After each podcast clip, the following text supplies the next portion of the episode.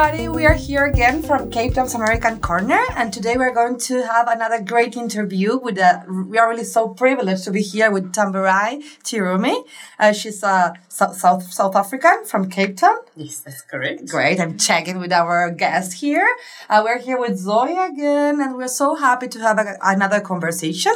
Uh, she will introduce herself, but still, I'll do a really brief introduction. She's the founder of One of Each, a really amazing brand of bags and accessories we've already tried here in Cape Town, but also we had some in advance prior to come here. So welcome here. Thank you for being here with us. We are so happy.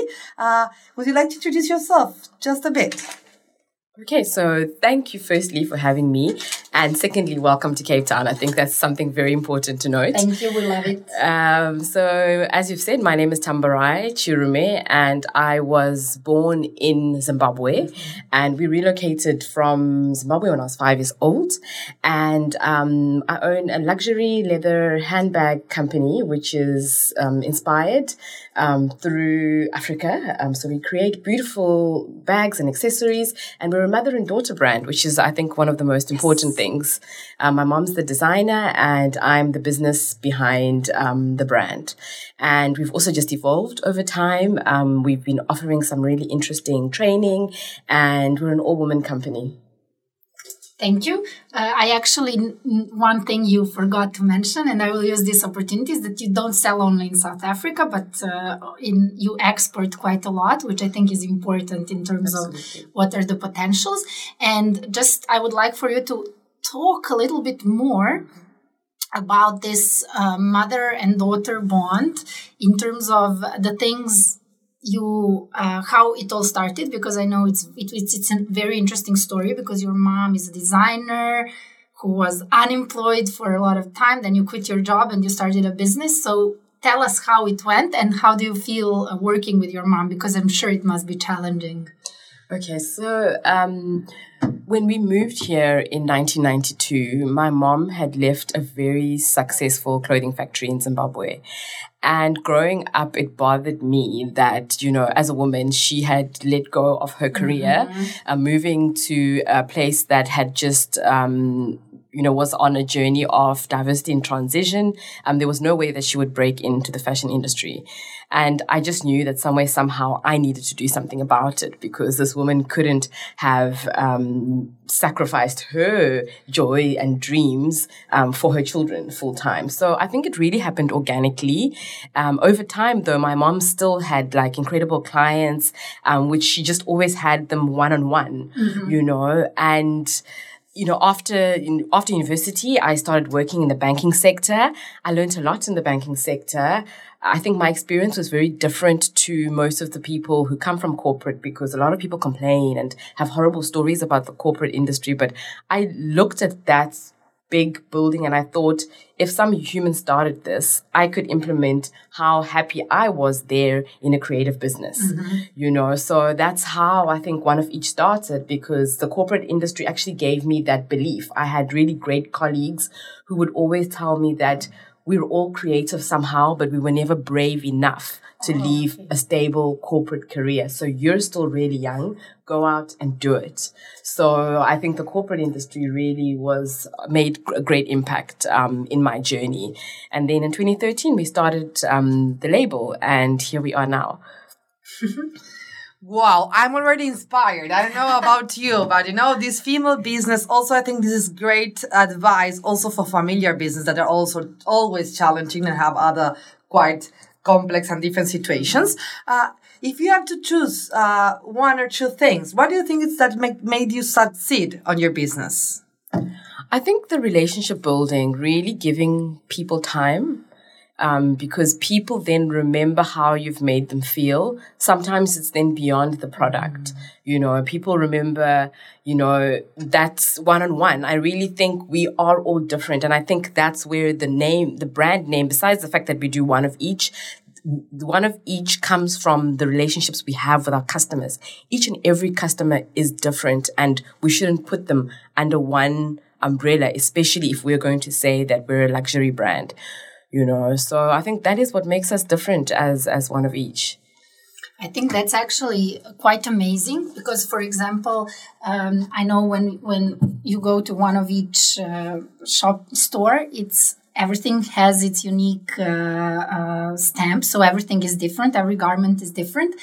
And now, when I hear you talk about every customer is different and unique, then then suddenly that makes sense. So, uh, I think this is also the very correlated with what we are trying to do with this podcast to showcase that each of that we are all one of each, like uh, individuals and uh, and unique. So I think, but also it's very interesting to the conversations I have with Maka. She's very brand oriented, but she always talks about brands in terms of experience. Like she knows the identity of the brands uh, she uses, and I love it. I'm still not that uh, uh, aware, and I think that's exactly uh, what you are trying to make. So I think it's it's very deep. But for example sorry to interrupt uh-huh. you, but I want to add something. Somebody once says, you may not remember what you said, but you will always remember how they made you feel. Absolutely. And I think all what you are saying, it's all about emotions, all about making feel people good. And the thing, especially among women and female, like we need to connect and to embrace the women we are and our singularity, whatever it is. And I think one of each helps us get, get you there.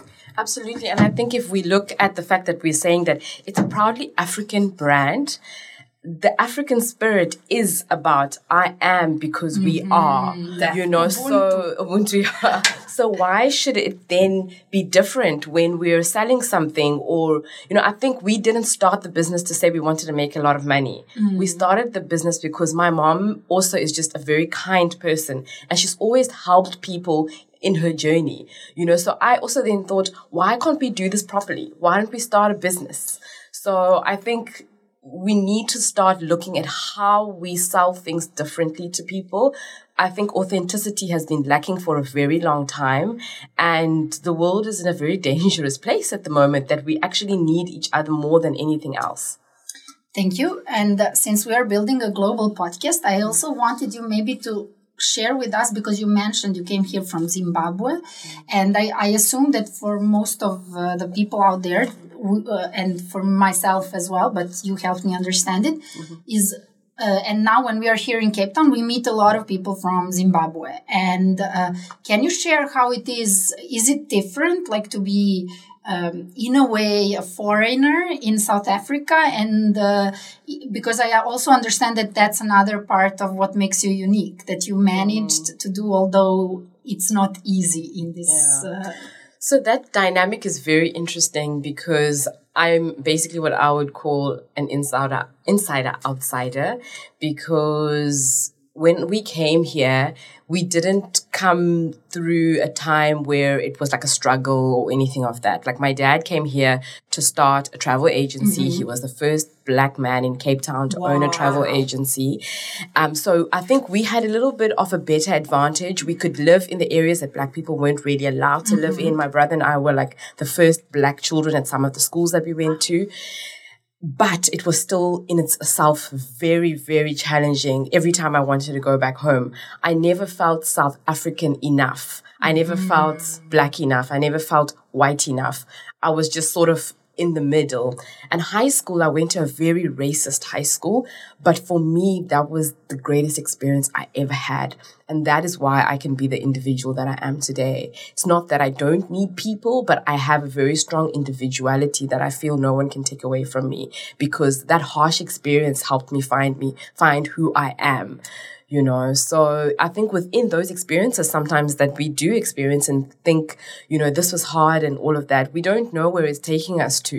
And i strongly feel now that i'm south african i need to own it. Mm-hmm. i'm more south african than i am zimbabwean because i came here when i was 5 so it's a journey it's a journey. And when i see someone or young children who are um, who've just relocated here, I look at them and I just think your future is going to be bright because you're being exposed to cultures that are new. You're being exposed to what ordinary people don't have on a on a daily basis.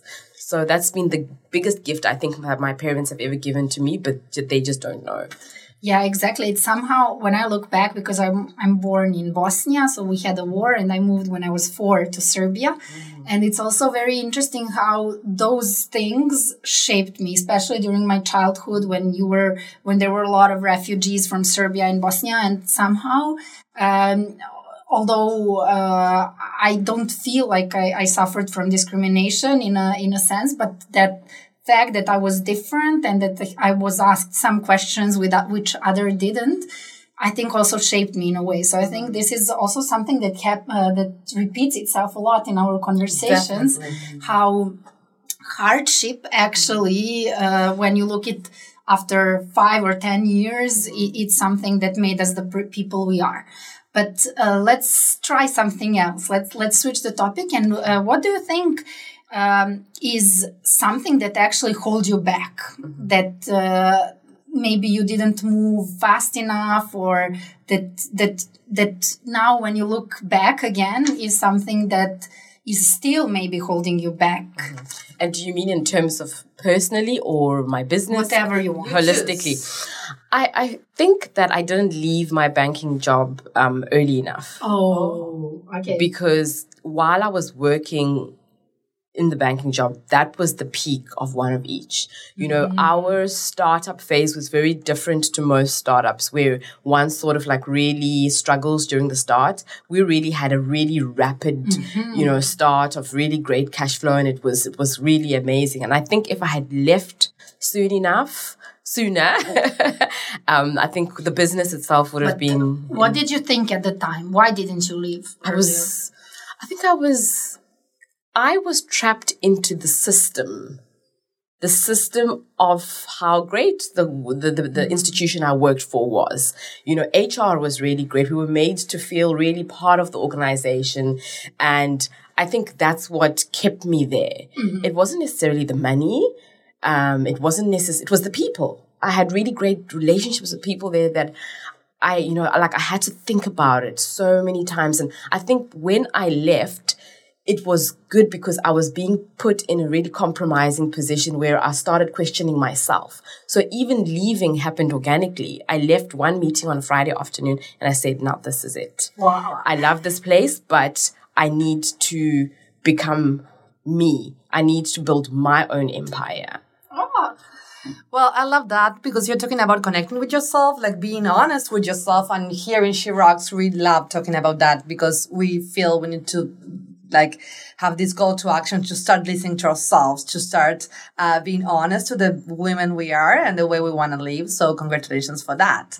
Um, if there's something you regret in your life, what would be? Maybe, Sorry, tough question. Maybe in the private. Or... That's really tough. Let me think. In the privates, I think I must have let go of a really good partner at some point in time. I might have just not been I don't know what the word is, but yeah, I think that's one of the things that I do regret. I broke up with someone who was really amazing. wow, that's a that's a uh, an interesting regret. Yeah. Don't you think you're on time yet? Still. Well, I mean, I think I was really young then, and I feel that now I would have, you know, understood that type of personality, that type of personality type would have been more in sync with who I am now. Mm-hmm. But that's okay. Yeah. you okay. know? Yeah. I really believe everything is perfect as it is, you know? And yeah. I think that you are looking that backwards because you are here now. But uh, yeah. same with the banking industry. I've been there too. I worked eight years at the banking industry. And it really, I think it's, I stayed there too long because mm-hmm. then it took mm-hmm. me too long to reinvent myself again. But Absolutely. I share with you that all those learnings are invaluable for all the rest of my startup projects and everything. Absolutely. Okay, and what about uh, uh, your network? Like we know that you you have great networks here in South Africa. You are building great networks about women and whatever. Which was the largest support you got from your network? I think the largest support has been staying connected, mm-hmm. staying connected, and really having intentional relationships. And I went to some workshop the other day and they asked me, What are your expectations? And I said, I never have, have expectations in my life. And that is how I've lived my life. Wow. But what, who made you be surprised? Who supported you, for example? Mm-hmm. Who made apart, I, I assume, your mom and your family? Absolutely. But are there some people who now, when you also look back, because this is a, a conversation of looking back, but at some point we also have to look forward. But Absolutely. what do you think? Who made you who helped you believe in yourself or uh, opened up some door for you which mm-hmm. you maybe didn't even expect Okay, I think in terms of believing in myself, my mom played a really mm-hmm. big role in that as a woman. Um, she was very much like, you don't have to feel like, my mom is very non-system based, so oh. she doesn't believe that people need to have a master's degree to be successful. you know, her. so I think um, staying really close to her has helped me really be grounded mm-hmm. in this mm. business because also fashion business can be really interesting you know, you need, if you really want the business part of it to be quite successful, you need to really be grounded.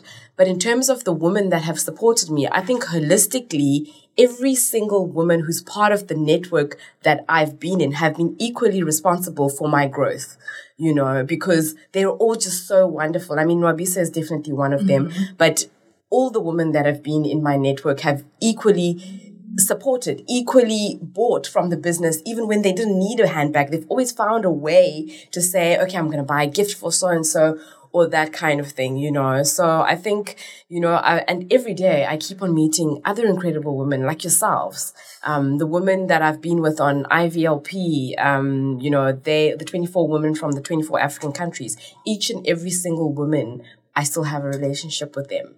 You know, um, we recently did a collaboration in Germany with one of my IVLP mm-hmm. alumni where we took students from both from her country, Senegal, and my country to Frankfurt. So I think women who I can then work with to help other people, I think are the type of people who I believe have just been a great, um, a great, the English word, you know, uh, yeah, a great, Catalyst. Yes, ah, that's the word. Ah, that word. By the way, I think you're a great example of collaboration, and I love how you speak about people and connecting what people each other is authentically, and, and uh, how you're talking about this collaboration uh, network.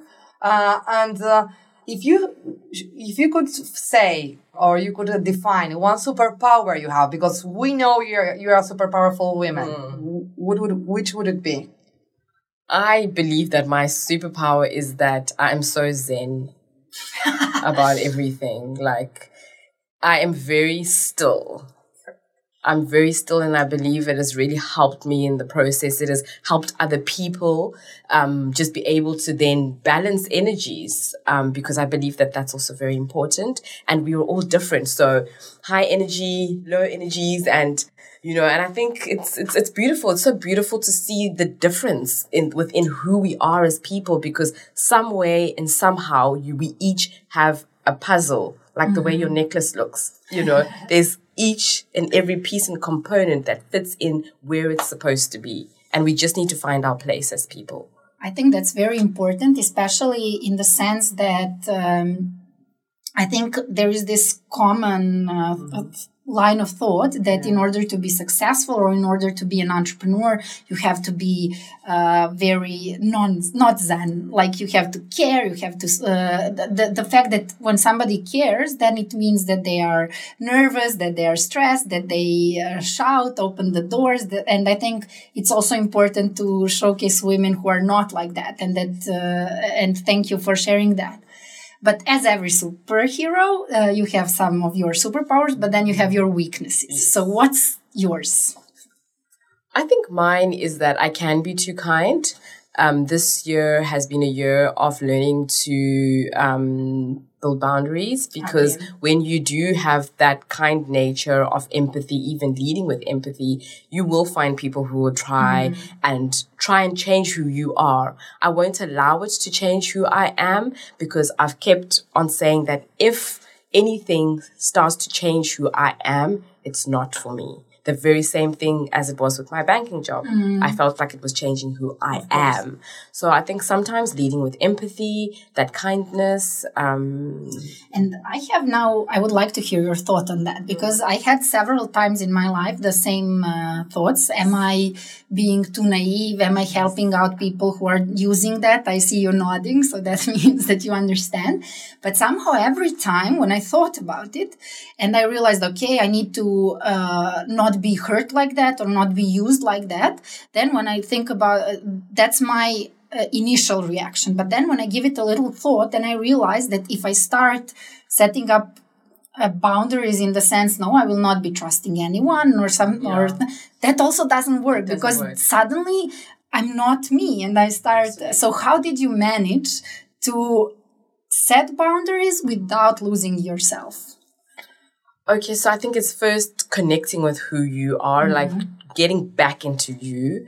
And I mean, I am religious, so I believe in God. Um, I believe that there is a higher power than me. So I learned to let go. Mm-hmm. There's certain things that I just let go, and that I feel is important as well. Yeah. That that's cool. Uh, okay, I think we are uh, wrapping it up. Uh, is there a tamburai just for end something that you would like to share and we didn't ask you? What I'd like to share is that I'm grateful I'm grateful for all the, the difficulties that I've experienced in my life. It hasn't been easy. This year has also had its challenges. And I'm grateful to be here right now with you, beautiful ladies. And I wish you all the best. And it, it truly comes from the bottom of my heart. And keep on reaching out and speaking to more women from different industries. And I hope to see you back in Cape Town. And we hope to see you in our countries or anywhere else in the world. Thank you very much. This was great. Thank you for sharing. And um, I wish you luck. By the way, Tamburai is speaking in a very important event uh, next week. Maybe tell us something about it. Okay, so I have been invited to speak uh, about one of each at um, the Facebook's annual EMEA conference, and I'll be speaking about one of each and how we've really turned into a creative social enterprise. So I'm very excited. I'm very nervous, but I believe that you know letting go. I'm sure you're gonna rock, and we will share with our, with our audience how it went. We'll ask you. We wish you best of luck, safe uh, travel, and uh, good luck in Dublin. Thank you very much. Cool. That's it. Uh, that's it from the She Rocks Global this episode. We've spoken with Tamburai from one of each, and uh, we'll chat next time with some other amazing guests. Thank you.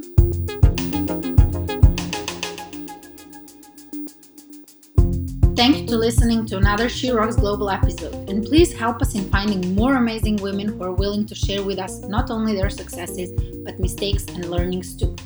Best way to do so and to connect with us is on Instagram and Facebook. This season is recorded at American Corner in Cape Town, where you can also find our sound engineer T. Craig Yagana.